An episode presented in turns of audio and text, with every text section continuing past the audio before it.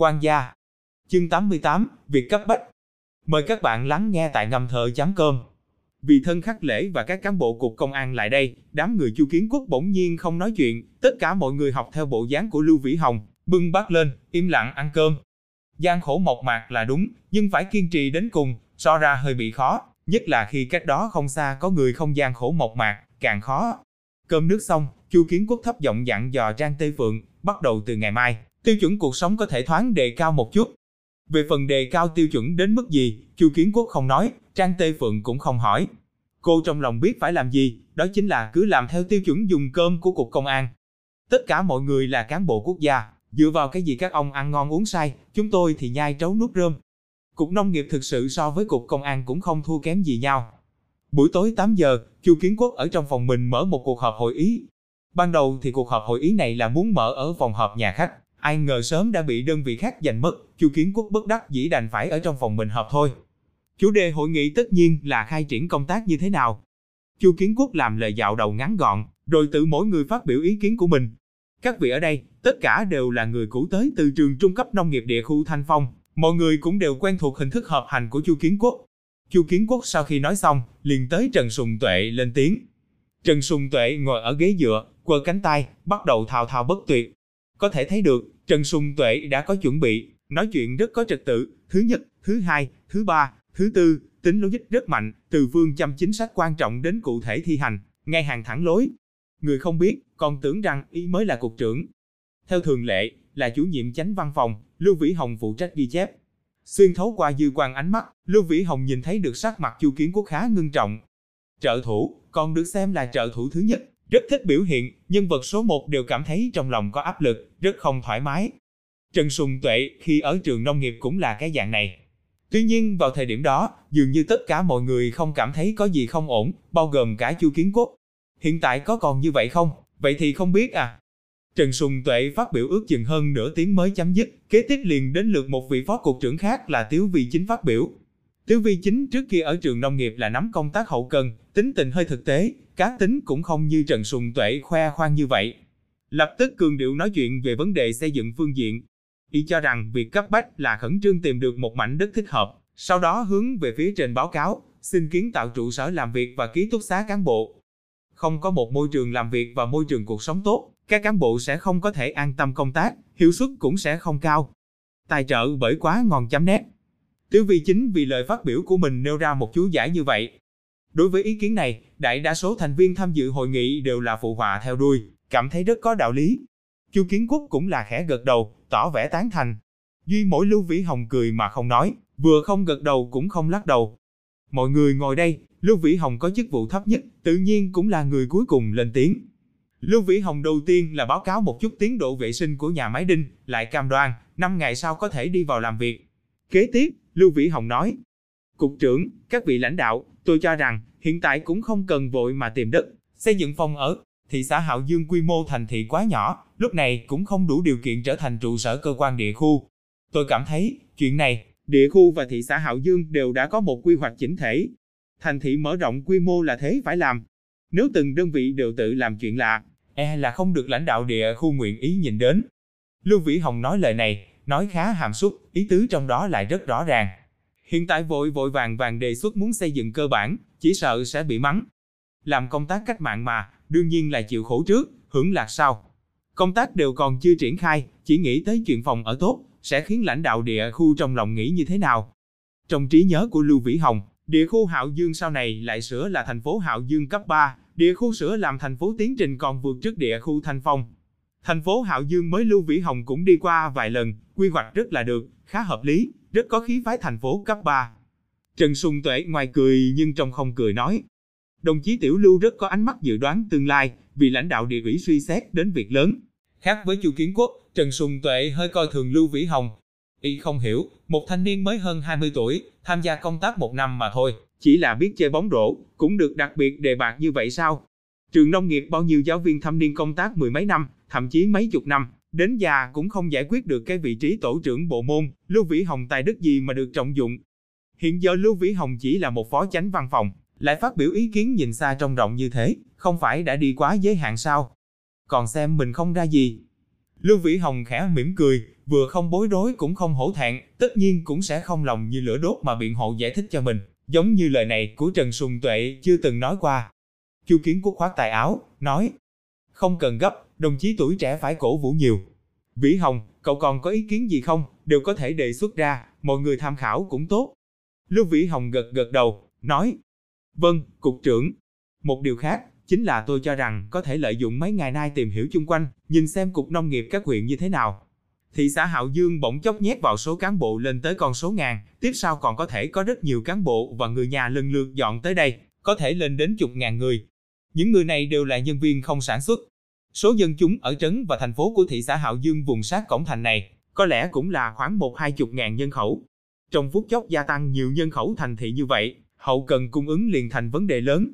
Lương thực thì dễ, điều từ địa phương khác đến. Nhưng về thịt thà rau củ thì không dễ giải quyết. Thịt heo, rau quả đều không thích hợp bảo tồn thời gian dài, vấn đề này rất nhanh sẽ xuất hiện. Tiểu Lưu, nói chuyện thực tế đi. Đây không phải là chuyện chúng ta nên suy xét, đây là chuyện của lãnh đạo thị xã Hạo Dương nên suy xét. Trần Sùng Tuệ không chút khách khí cắt ngang lời Lưu Vĩ Hồng, có chút không kiên nhẫn nói. Trần Sùng Tuệ là có đặc điểm như vậy, tự ý nói chuyện, trước giờ đều là thao thao bất tuyệt, nhưng người khác chỉ cần hơi hơi nói nhiều mấy câu, y sẽ rất không kiên nhẫn. Sếp Trần, đây cũng không chỉ là sự tình của thị xã Hạo Dương, cũng coi như được là phạm trù của nông nghiệp. Thịt heo và rau quả là đồ dùng cuộc sống mà cư dân thành phố ắt không thể thiếu. Một khi cung ứng túng thiếu sẽ tạo thành vật giá leo thang, ảnh hưởng cuộc sống bình thường của quần chúng. Làm thế nào giải quyết vấn đề này, cục nông chúng ta có thể phát huy tác dụng. Lưu Vĩ Hồng không vội vàng không hấp tấp nói. Ha ha, cái này có khó gì? Thịt heo không đủ, từ bên ngoài điều thịt đông lạnh đến là được, rau quả không đủ, thì phát động dân trồng thêm nhiều rau thôi. Trần Sùng Tuệ thấy Lưu Vĩ Hồng không ngờ có gan phản bác ý kiến của mình, có chút tức giận, cười lạnh nói. Lưu Vĩ Hồng mỉm cười nói. Phương án của sếp Trần, tôi cũng nghĩ như vậy. Nếu thị xã Hạo Dương cũng có đủ kho đông lạnh thì điều thêm thịt đông lạnh vào vậy là tốt rồi. Về phần dân trồng rau thôi, trồng nhiều rau cũng là lẽ phải. Nếu do Cục Nông nghiệp địa khu chúng ta phối hợp với Cục Nông nghiệp thị xã Hạo Dương, cùng nhau lập một kế hoạch, tạo thành một công trình nguyên bộ thành thị mà nắm bắt, tôi nghĩ lãnh đạo địa khu và lãnh đạo ở thành phố hẳn là sẽ không phản đối. Ánh mắt mọi người đều sáng lên, có người liền không kìm lòng nổi gật gật đầu. Trần Sùng Tuệ lại bị Lưu Vĩ Hồng ép đến mức nói không ra lời. Đừng thấy Lưu Vĩ Hồng dùng lời nói nhỏ nhẹ, trên mặt lúc nào cũng mang theo tươi cười, trên thực tế lại đập ý đến thương tích đầy mình. Từ bên ngoài điều thịt đông lạnh về, nói nghe thì thấy dễ, một câu liền giải quyết xong. Nhưng thị xã Hạo Dương phải có nhiều kho đông lạnh như vậy mới được.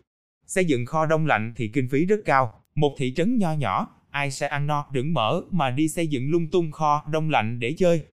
Trần Sùng Tuệ với những lời này, là điển hình đứng nói chuyện không đào lương nói suông không được tích sự gì. Nhưng Trần Sùng Tuệ lại không thể không thừa nhận Lưu Vĩ Hồng nói rất có đạo lý. Y nếu tiếp tục phê bình Lưu Vĩ Hồng, không khỏi có vẻ chăm chích quá mạnh mẽ thì cũng sẽ không qua được Lưu Vĩ Hồng. Ý tuy rằng đối với Lưu Vĩ Hồng không có thiện cảm gì, nhưng cũng không đến mức căm hận. Như vậy, nếu Chu Kiến Quốc coi trọng Lưu Vĩ Hồng, vô duyên vô cớ đắc tội hắn làm gì? Chu Kiến Quốc hai mắt sáng lên, không để ý tới Trần Sùng Tuệ, lập tức nói với Lưu Vĩ Hồng. Ừ, Vĩ Hồng, đề nghị này của cậu có chút thú vị, cậu nói chi tiết phương án của cậu xem. Lưu Vĩ Hồng nói, không dám nói là phương án, trong lòng tôi chỉ có một kế hoạch đại khái. Vậy đi, cứ nói cái kế hoạch đại khái của cậu đi. Tôi cho rằng vì chuyện này hẳn là nên tổ chức một chút, ngay tại vùng ngoại thành thị xã Hạo Dương, tìm một xã, thị trấn, thống nhất đến thực thi công trình cung cấp rau xanh này. Cục Nông nghiệp chúng ta cùng Ủy ban Nhân dân thị xã Hạo Dương ra mặt tổ chức, xây dựng mấy trại chăn nuôi heo và nơi sản xuất rau quả. Về mặt chính sách và tài chính đều có thừa điều kiện để làm. Chuyện này càng sớm thực thi càng tốt, bằng không sẽ theo không kịp bước tiến của xây dựng thành thị. Số cán bộ và người nhà trên chục ngàn này, trong mấy tháng sẽ ùn ùn kéo tới, nếu chúng ta không dự tính sẵn, chỉ sợ đến lúc đó thực sẽ xuất hiện rau dại, hơn nữa còn mấy tháng nữa là Tết âm lịch rồi. Lưu Vĩ Hồng đơn giản rõ ràng tóm tắt nói ra phương án của mình. Cục trưởng Chu, tôi cảm thấy đề nghị này của Phó chủ nhiệm Lưu rất có đạo lý. Tôi là nữ đồng chí, đối với củi gạo dầu muối khá là quan tâm, nếu thật sự mà mua không được đồ ăn, trong lòng cũng không thoải mái. Ha ha. Trang Tê Phượng lập tức tỏ ý kiến đồng ý. Cô ngồi đối diện Trần Sùng Tuệ, khi nói lời này, mắt nhìn Chu Kiến Quốc, cố ý tránh ánh mắt của Trần Sùng Tuệ. Tôi cũng cảm thấy đề nghị này của Tiểu Lưu không tồi. Tiểu Trang nói chỉ là một gia đình nhỏ của cô, trước kia khi ở trường nông nghiệp, nếu mua không được đồ ăn thích hợp, trong lòng tôi cùng sốt ruột nóng nảy. Tiếu vị chính cũng nói theo.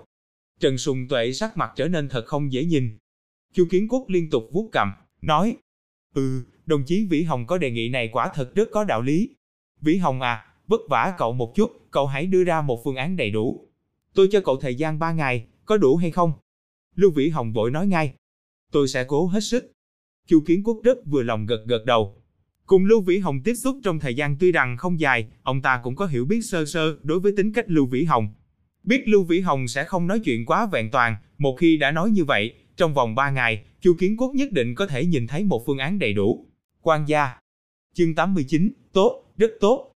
Mời các bạn lắng nghe tại ngâm thơ chấm cơm. Nhưng Chu Kiến Quốc không hề nghĩ tới, sáng sớm hôm sau, Lưu Vĩ Hồng đã đem một phương án sáu trang giấy, mấy ngàn chữ giao tới tay ông ta. Hơn nữa là chữ đẹp rất tinh tế. Chu Kiến Quốc vội vàng nhận lấy, đại khái lật xem một chút, quả nhiên là phương án vô cùng đầy đủ, hơn nữa quy cách hành văn hoàn toàn phù hợp yêu cầu. Tốt, tốt, Vĩ Hồng à, vất vả cho cậu rồi.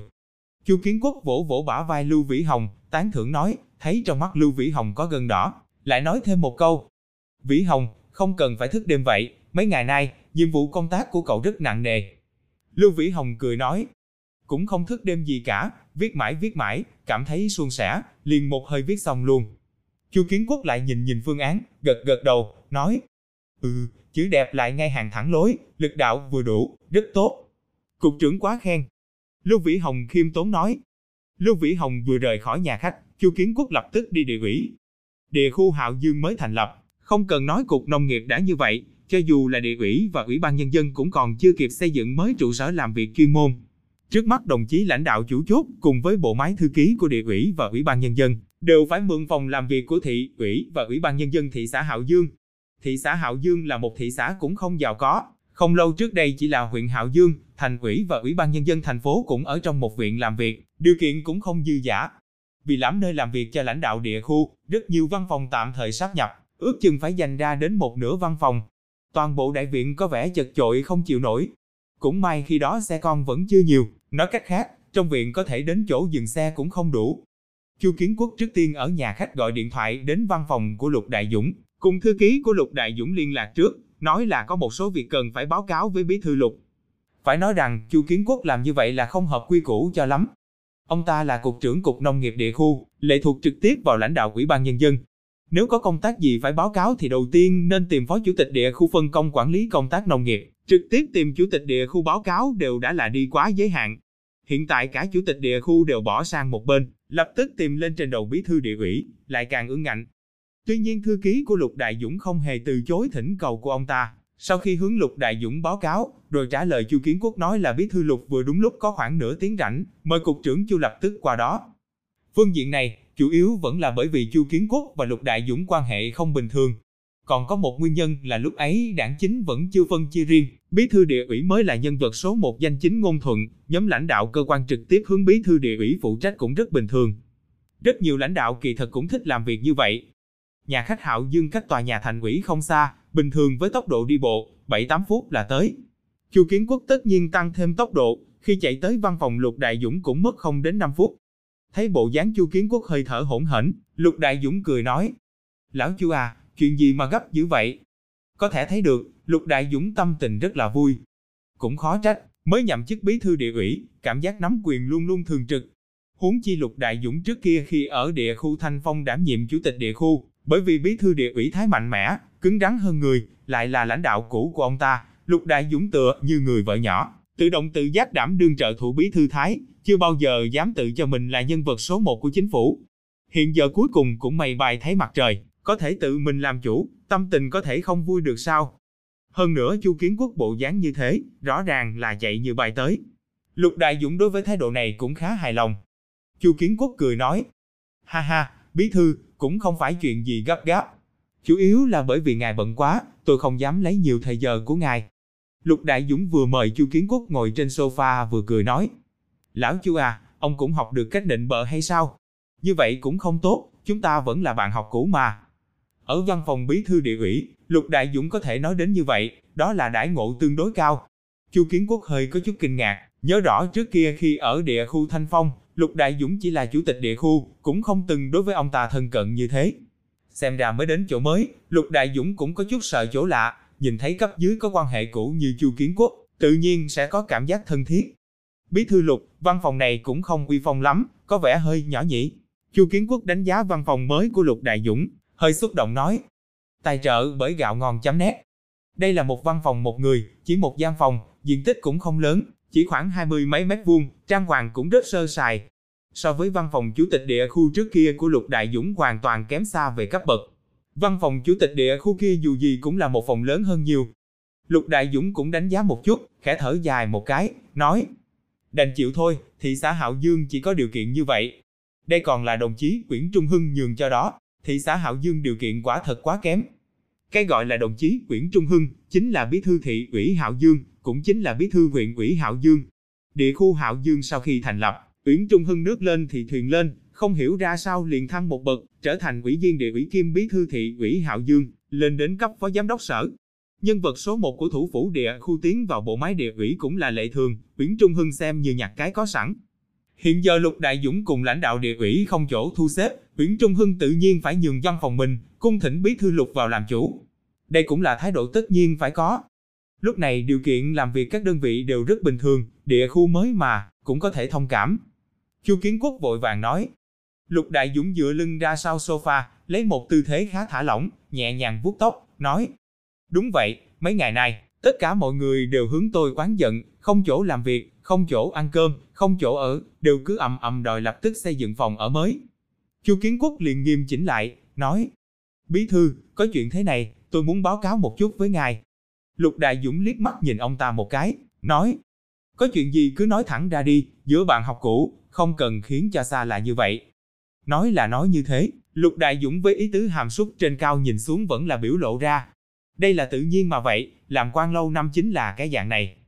Chu Kiến Quốc nói, Bí thư Lục, tâm tư mọi người muốn xây dựng phòng ở mới, tôi có thể lý giải. Tuy nhiên tôi cảm thấy, thị xã Hạo Dương nên làm một quy hoạch chỉnh thể, không thể làm theo điều mình cho là đúng. Làm thủ phủ địa khu cũng phải đa dáng thành phố lớn, có hương vị thành thị hiện đại hóa. Nói không chừng tương lai địa khu đổi thành thành phố, đây sẽ là thành phố cấp 3, quy hoạch theo không kịp, rất ảnh hưởng hình tượng. Lục Đại Dũng trên mặt liền lộ ra một chút vẻ kinh ngạc, cũng không tự vào sofa nữa, ngồi thẳng người, mắt nhìn Chu Kiến Quốc, nói: "Lão Chu, ông có ý nghĩ này rất chính xác à? Tôi cũng vậy nghĩ như vậy. Đến đây mấy ngày, đồng chí phía dưới đều tranh nhau đề nghị với tôi, muốn cái này muốn thế kia, duy chỉ mình ông ở toàn diện suy xét vấn đề. Không tồi, không tồi đâu. Chu Kiến Quốc trong lòng liền có chút đắc ý, lời ông ta nói ra, vốn là chỉ thử thăm dò, không ngờ Lục Đại Dũng lập tức tiếp nhận. Lưu Vĩ Hồng này thật đúng là có chút tài năng, nhìn nhận vấn đề rất toàn diện. Ha ha, bí thư quá khen. Tôi đây cũng là có cảm mà phát, có thể cung cấp cho bí thư một chút ý kiến tham khảo, vậy không còn gì tốt hơn. Bí thư, chúng tôi hôm qua mở một cuộc họp nội bộ, bàn bạc một chút về công tác chủ yếu thời gian sau này, tôi muốn báo cáo với ngài. Lục Đại Dũng gật gật đầu. Nhìn thấy được, Lục Đại Dũng đối với việc này hứng thú không cao. Địa khu Hạo Dương vừa mới thành lập, đều chưa chính thức treo biển, sự tình cực kỳ phức tạp, vô số công tác chờ ông ta đi xử lý. Cục nông nghiệp này không phải là quá quan trọng, hoàn toàn không cần phải thảo luận công tác nông nghiệp vội vàng như vậy. Ở tỉnh thành lập địa khu Hạo Dương mới, ý nghĩa chính cũng là nhìn trúng tài nguyên khoáng sản của mấy cái huyện này, chuẩn bị muốn làm một quản lý thống nhất, đem địa khu Hạo Dương xây dựng thành căn cứ tài nguyên ở tỉnh. Công tác nông nghiệp cũng chỉ là làm nền thôi. Tuy nhiên, Chu Kiến Quốc nếu đến đây, nhất định cũng phải nghe qua ông ta nói vài câu, bằng không thì rất không lịch sự. Chúng tôi cho rằng, sau khi địa khu Hạo Dương thành lập, nhân khẩu thành thị, thị xã Hạo Dương sẽ tăng nhanh trên diện rộng. Trong mấy tháng tới, các cán bộ cơ quan cùng với người nhà sẽ đến nhiều, thị xã Hạo Dương ít nhất sẽ gia tăng trên chục ngàn nhân khẩu phi nông nghiệp, tương đương khoảng một nửa nhân khẩu phi nông nghiệp của thị xã Hạo Dương ban đầu. Đột nhiên, gia tăng nhân khẩu thành thị nhiều như vậy, thực phẩm phục vụ cuộc sống hàng ngày, nhất là rau xanh, việc cung ứng sẽ trở nên vô cùng gay go. Đến lúc đó vật giá leo thang là một chuyện, cung ứng thiếu thốn, e là sẽ khiến cho quần chúng bất mãn. Bởi vậy, chúng tôi đã làm ra một phương án, gọi là công trình cung cấp rau xanh, mời bí thư xem qua. Chu Kiến Quốc nói xong, đưa ra phương án Lưu Vĩ Hồng đã viết trình cho Lục Đại Dũng. Lục Đại Dũng nhận lấy, đại khái nhìn vài lần, lập tức nghiêm chỉnh hẳn, không kìm nổi ngồi ngay ngắn, cẩn thận tỉ mỉ mà đọc phương án kia. Ước chừng hơn 10 phút, Lục Đại Dũng mới đọc xong. Tốt, lão Chu, tốt lắm. Lục Đại Dũng xem xong phương án, không kìm nổi giơ tay ở trên bàn trà trước mặt nhẹ nhàng vỗ một cái, tình cảm hưng phấn thấy rõ trên mặt.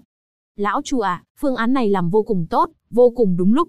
Ông suy xét được rất chu đáo, Ái trà, xem ra mời ông lại đây làm cục trưởng cục nông nghiệp này là vô cùng chính xác. Bạn học cũ, không thể tưởng được ông làm việc chẳng những toàn diện cẩn thận, hơn nữa ánh mắt nhạy bén, lập tức có thể nhìn đến bản chất vấn đề, rất tốt. Lục Đại Dũng không chút nào che giấu sự tán thưởng của mình đối với Chu Kiến Quốc. Trong khoảng thời gian ngắn, Chu Kiến Quốc trong lòng có chút lâng lâng. Không ngờ rằng Lưu Vĩ Hồng ít tuổi, thật đúng là nhân vật không tầm thường. Một đề nghị, một phần báo cáo, khiến cho ông ta ở trước mặt Lục Đại Dũng có được điểm tốt lớn như vậy. Cho dù bọn họ là bạn học cũ, nhưng Chu Kiến Quốc cũng phải cho thấy chút bản lĩnh, chứng minh cho Lục Đại Dũng thấy rằng ông ta không có phụ lòng tín nhiệm của bạn học cũ, thật sự là có năng lực. Lão Chu à, cứ dựa theo phương án này của các ông mà làm. Với Cục Nông nghiệp các ông và thị xã Hạo Dương dẫn dắt, đi thực thi công trình cung cấp rau xanh này. Công tác này làm được tốt, coi như ông lập một công lớn. Quan gia Chương 90, nỗi lo trong lòng. Mời các bạn lắng nghe tại ngâm thơ chấm cơm. Lưu Vĩ Hồng thực hiện rất tốt lời hứa, chỉ 5 ngày, nhà máy đinh liền sáng sủa hẳn lên. Thậm chí tường ngoài cũng được quét một lớp vôi, bao trùm hết tất cả quảng cáo từ nhiều năm trước. Toàn bộ tòa nhà đều cực sạch sẽ, gọn gàng ngăn nắp, còn có thêm một số cây trồng xanh um, tăng thêm mấy phần sức sống cho tòa nhà u ám trống rỗng trước kia. Đám người Chu Kiến Quốc vừa bước chân vào trong, liền lập tức trầm trồ khen ngợi. Tốt, tốt, đây mới ra dáng là cơ quan làm việc chứ. Vĩ Hồng, làm tốt lắm. Chu Kiến Quốc vô cùng hài lòng, không ngừng gật đầu. Các lãnh đạo khác tất nhiên cũng là vô cùng cao hứng. Bởi vì tất cả chỉ là tòa nhà như cũ, Lưu Vĩ Hồng vẫn là dựa theo bố cục của nhà máy đinh trước kia để tiến hành sắp xếp. Lầu 1 là khu làm việc, lầu 2 trở lên, vẫn là khu nhà tập thể. Văn phòng cục trưởng và phó cục trưởng được xếp ở phòng nằm sát góc lầu 1. Chỗ thông gió và ánh sáng của cả tòa nhà cũng không được tốt lắm, điều kiện tiên quyết này thế là bị hạn chế. Lưu Vĩ Hồng cũng hết cách, chỉ có thể ở trong văn phòng trang bị thêm một cây đèn huỳnh quang để văn phòng có vẻ sáng sủa một tí, rồi ở mỗi gian văn phòng đều cho đặt mấy chậu cây xanh quanh năm, có thể đem lại chút ít không khí tươi mới. Ngoài ra ở trên vách tường mỗi gian văn phòng đều đục một cái lỗ để trang bị một quạt thông gió. Chu Kiến Quốc đi vào văn phòng cục trưởng của mình, thấy mặt sàn xi măng được trà lau sạch sẽ, vách tường cũng quét vôi mới hoàn toàn, vị trí sắp đặt bàn làm việc của ông ta cũng rất là thỏa đáng, liền liên tục gật đầu, nói: "Vĩ Hồng à, cách bố trí này không tồi." Lưu Vĩ Hồng mỉm cười nói: "Điều kiện chỉ có như vậy, cục trưởng và các lãnh đạo xin hãy dùng tạm vậy." "Được được, có thể được như thế này đã vượt hẳn dự kiến của tôi rồi." À, đúng rồi, Vĩ Hồng, phòng họp sắp xếp ở chỗ nào? Tôi nhớ cậu đã nói qua với tôi. Lưu Vĩ Hồng mới đầu có nói qua với ông ta, còn cho ông ta xem qua bản vẽ. Đương nhiên là bản vẽ giản dị vẽ bằng tay, cho thấy văn phòng lãnh đạo và khu nhà tập thể định sắp xếp như thế nào. Lưu Vĩ Hồng không thể chuyên quyền, nhất định phải xin chỉ thị của Chu Kiến Quốc trước mặt dù tất cả là sự an bài của hắn, Chu Kiến Quốc đều chấp nhận toàn bộ. Nhưng đây là một việc khác, lãnh đạo chấp nhận và tự mình chủ trương là hai khái niệm hoàn toàn khác xa nhau. Tuy nhiên trong năm ngày này, Chu Kiến Quốc bận rộn nhiều việc, cũng chưa từng khảo sát thực địa lần nào, chỉ cần nghe Lưu Vĩ Hồng báo cáo qua một lần, không có ấn tượng sâu sắc gì nhiều. Lưu Vĩ Hồng nói, phòng họp được đặt ở phân xưởng nhà máy đinh, ngay kế bên căng tin. Ồ, cậu còn bố trí căng tin? Chu Kiến Quốc hào hứng hỏi. Lưu Vĩ Hồng đáp, căng tin là không thể thiếu được, Lúc này đồng chí trong cục chúng ta đều là một mình đi nhậm chức, người nhà cũng chưa cùng dọn qua, bữa cơm nhất thiết phải giải quyết ổn thỏa.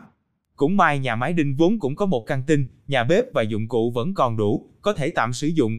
Nhân viên công tác trong căng tin, tôi kêu lái xe ngô tạm thời tìm vài người bản địa đến làm việc trước.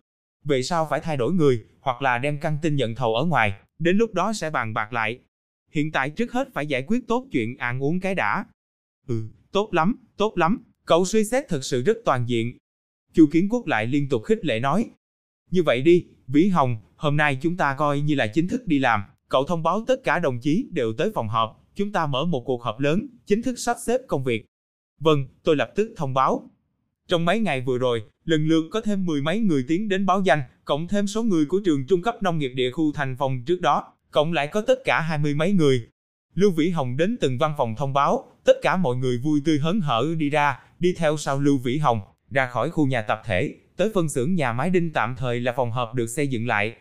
Cái gọi là phân xưởng, kỳ thực chính là nhà trệt một tầng lầu, nóc nhà có mấy chỗ gạch men trong suốt, để lấy ánh sáng.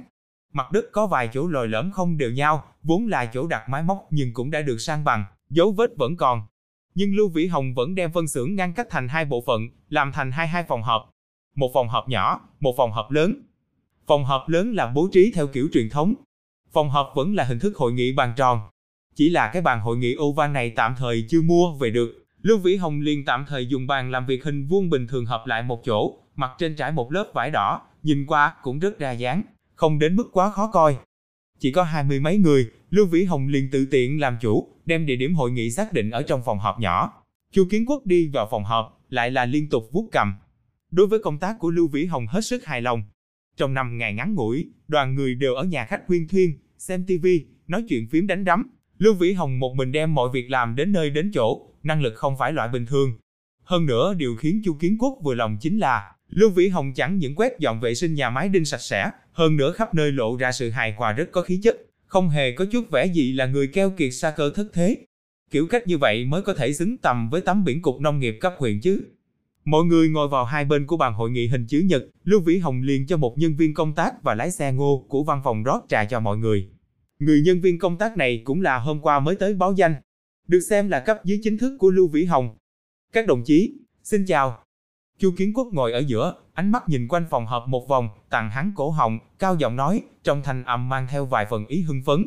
Ngồi trong phòng hội nghị đơn sơ, nhìn cấp dưới ngồi đầy khắp nơi, Chu Kiến Quốc cuối cùng cũng tìm được cảm giác làm lãnh đạo rồi. Dường như bắt đầu từ giờ khắc này, ông ta mới chính thức là cục trưởng cục nông nghiệp địa khu Hạo Dương. Đoàn người liền vô cùng chăm chú nhìn Chu Kiến Quốc, mặt mang nụ cười, dường như chỉ một tiếng chào vô cùng đơn giản này của cục trưởng Chu thật khiến cho người ta cảm động. Lưu Vĩ Hồng âm thầm có chút buồn cười. Xem ra cho dù trước đây đến từ đơn vị gì, một khi trở thành cán bộ nhà nước, mọi người liền tự động tự giác lấy tiêu chuẩn của cán bộ răng đe chính mình, thái độ cử chỉ đều càng ngày càng có hơi hướng cơ quan nhà nước. Cục trưởng Chu nói lời phát biểu giàu dạt nhiệt tình, nói lên ý nghĩa xây dựng địa khu Hạo Dương mới, nói lên tầm quan trọng của công tác nông nghiệp, rồi nhấn mạnh việc kiến thiết công tác công trình cung cấp rau xanh.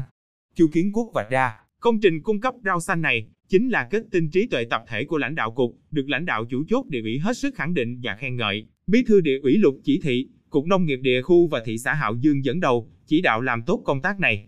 Đây là một nhiệm vụ quan vinh, cũng là trận đánh ác liệt đầu tiên sau khi cục nông nghiệp địa khu Hạo Dương được thành lập, nhất định phải làm cho tốt. Hy vọng công nhân viên chức cán bộ toàn cục đều có thể toàn lực ứng phó, chung tay góp sức vì công trình cung cấp rau xanh, hiến kế hiến lực, tranh thủ tạo ra một khởi đầu tốt đẹp. Cục trưởng Chu khi dõng dạc phát biểu nói chuyện, có vài người ánh mắt vô tình cố ý rơi xuống trên mặt Lưu Vĩ Hồng. Mấy người này tất nhiên đều là những người đã tham gia hội nghị vào tối ngày hôm đó, trong ánh mắt Trang Tê Phượng rõ ràng mang theo thần sắc khâm phục. Tất cả mọi người rất rõ cái gọi là kết tinh trí tuệ tập thể của lãnh đạo cục rốt cuộc là xuất phát từ đâu ra. Lưu Vĩ Hồng sắc mặt bình tĩnh, mang theo nụ cười mỉm chuyên nghiệp hóa, nhìn không ra chút kích động và vẻ hưng phấn, ánh mắt nhìn thẳng Chu Kiến Quốc, vẻ mặt giống như lộ ra vui mừng tán thưởng, như thể hắn cũng là lần đầu tiên nghe được phương án này. Ý tưởng là hắn nghĩ ra, nhưng nếu lãnh đạo báo cáo lên trên, vậy công lao kia chắc chắn là của lãnh đạo rồi. Điểm này rất quan trọng, ngàn vạn lần không thể lộ ra bộ dáng đắc chí, khiến lãnh đạo trong lòng có định kiến. Lãnh đạo lập được công, trong lòng sẽ tự biết điều, đúng cảnh đúng thời sẽ cho một ít ưu đãi. Tập được tài trợ bởi quá ngon chấm nét. Làm lãnh đạo tốt là một môn nghệ thuật, làm cấp dưới tốt, đó càng là một môn nghệ thuật. Sự thật chứng minh, người làm cấp dưới không tốt, chẳng những làm lãnh đạo không tốt, mà đến cả cơ hội làm lãnh đạo cũng không hề có nữa là. Không có vị lãnh đạo nào đầu bị ngắm nước, đi trọng dụng một người làm cấp dưới không tốt cả.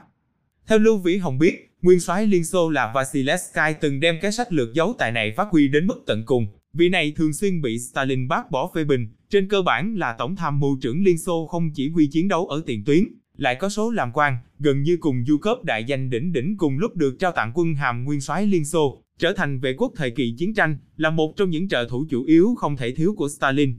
Bản lĩnh sở trường của ông ta là đem ý kiến của chính mình biến thành quyết sách của Stalin, sau đó thì giọng như mọi người, giả bộ dáng vẻ là lần đầu tiên nghe nói về chuyện này, vui sướng dị thường, tỏ ra vẻ mặt khâm phục đến cực điểm đối với lãnh tụ. Người xưa mưu cũ, tất nhiên phải tham khảo lấy làm gương. Tuy nhiên trong lòng Lưu Vĩ Hồng lại mơ hồ có một chút lo lắng. Nghe Chu Kiến Quốc biểu đạt đi ra ý tứ rằng công trình cung cấp rau này không cần nghi ngờ là ông ta đã xin qua chỉ thị của Lục Đại Dũng, bằng không cũng sẽ không có kết quả Cục Nông nghiệp và thị xã Hạo Dương cùng nhau phối hợp như vậy. Cục Nông nghiệp và thị xã Hạo Dương so với nhau thì thật sự không được xem là hành ngọ gì cả. Với quan hệ của Chu Kiến Quốc và Lục Đại Dũng, ông ta làm như vậy cũng là hợp lý. Nhưng Lưu Vĩ Hồng lại không hề nghe được từ miệng Chu Kiến Quốc một cái tên khác của lãnh đạo chủ chốt ở địa ủy. Đó là Phó Bí thư địa ủy, Chủ tịch địa khu Tàu Chấn Khởi. Tàu Chấn Khởi là trực tiếp từ tỉnh xuống làm chủ tịch địa khu, nghe nói ở tỉnh có quan hệ rất mạnh. Công trình cung cấp rau xanh này chính là công tác dân sinh, theo lý thì phải do bên Ủy ban Nhân dân chỉ đạo. Lục Đại Dũng vẫn có thể làm chỉ thị, nhưng cuối cùng cũng phải thông qua Ủy ban Nhân dân bên kia phê duyệt. Chu Kiến Quốc là cấp dưới trực tiếp của tàu Chấn Khởi, lại vượt cấp qua mặt ông ta. Chẳng những trước đó nhảy qua, sau đó cũng nhảy luôn, cũng rất là không thích hợp. Chu Kiến Quốc hoặc là tự cao vì cùng Lục Đại Dũng có quan hệ không giống bình thường, hoặc là vẫn chưa thực sự tiến vào quan trường, thiếu đi sự liên kết trọng yếu nhất. Tất nhiên có Lục Đại Dũng chỉ thị, miệng Tào Chấn Khởi sẽ không nói được gì. Cũng không thể địa khu Hạo Dương vừa mới hành lập, chủ tịch địa khu liền chống đối với bí thư. Nhưng trong đầu khẳng định sẽ không thoải mái, món nợ này sẽ ghi tạc trong lòng, một khi thời cơ thích hợp, nói không chừng sẽ cùng Chu Kiến Quốc tính cả vốn lẫn lời. Xem ra phải tìm một cơ hội nhắc nhở Chu Kiến Quốc một chút. Tuy rằng ấn tượng xấu đã hình thành trong cảm nhận của Tào Chấn Khởi, khắc phục hậu quả, không nhất định có thể vãn hồi được, nhưng mất bò mới lo làm chuồng, cũng là tốt hơn không làm gì.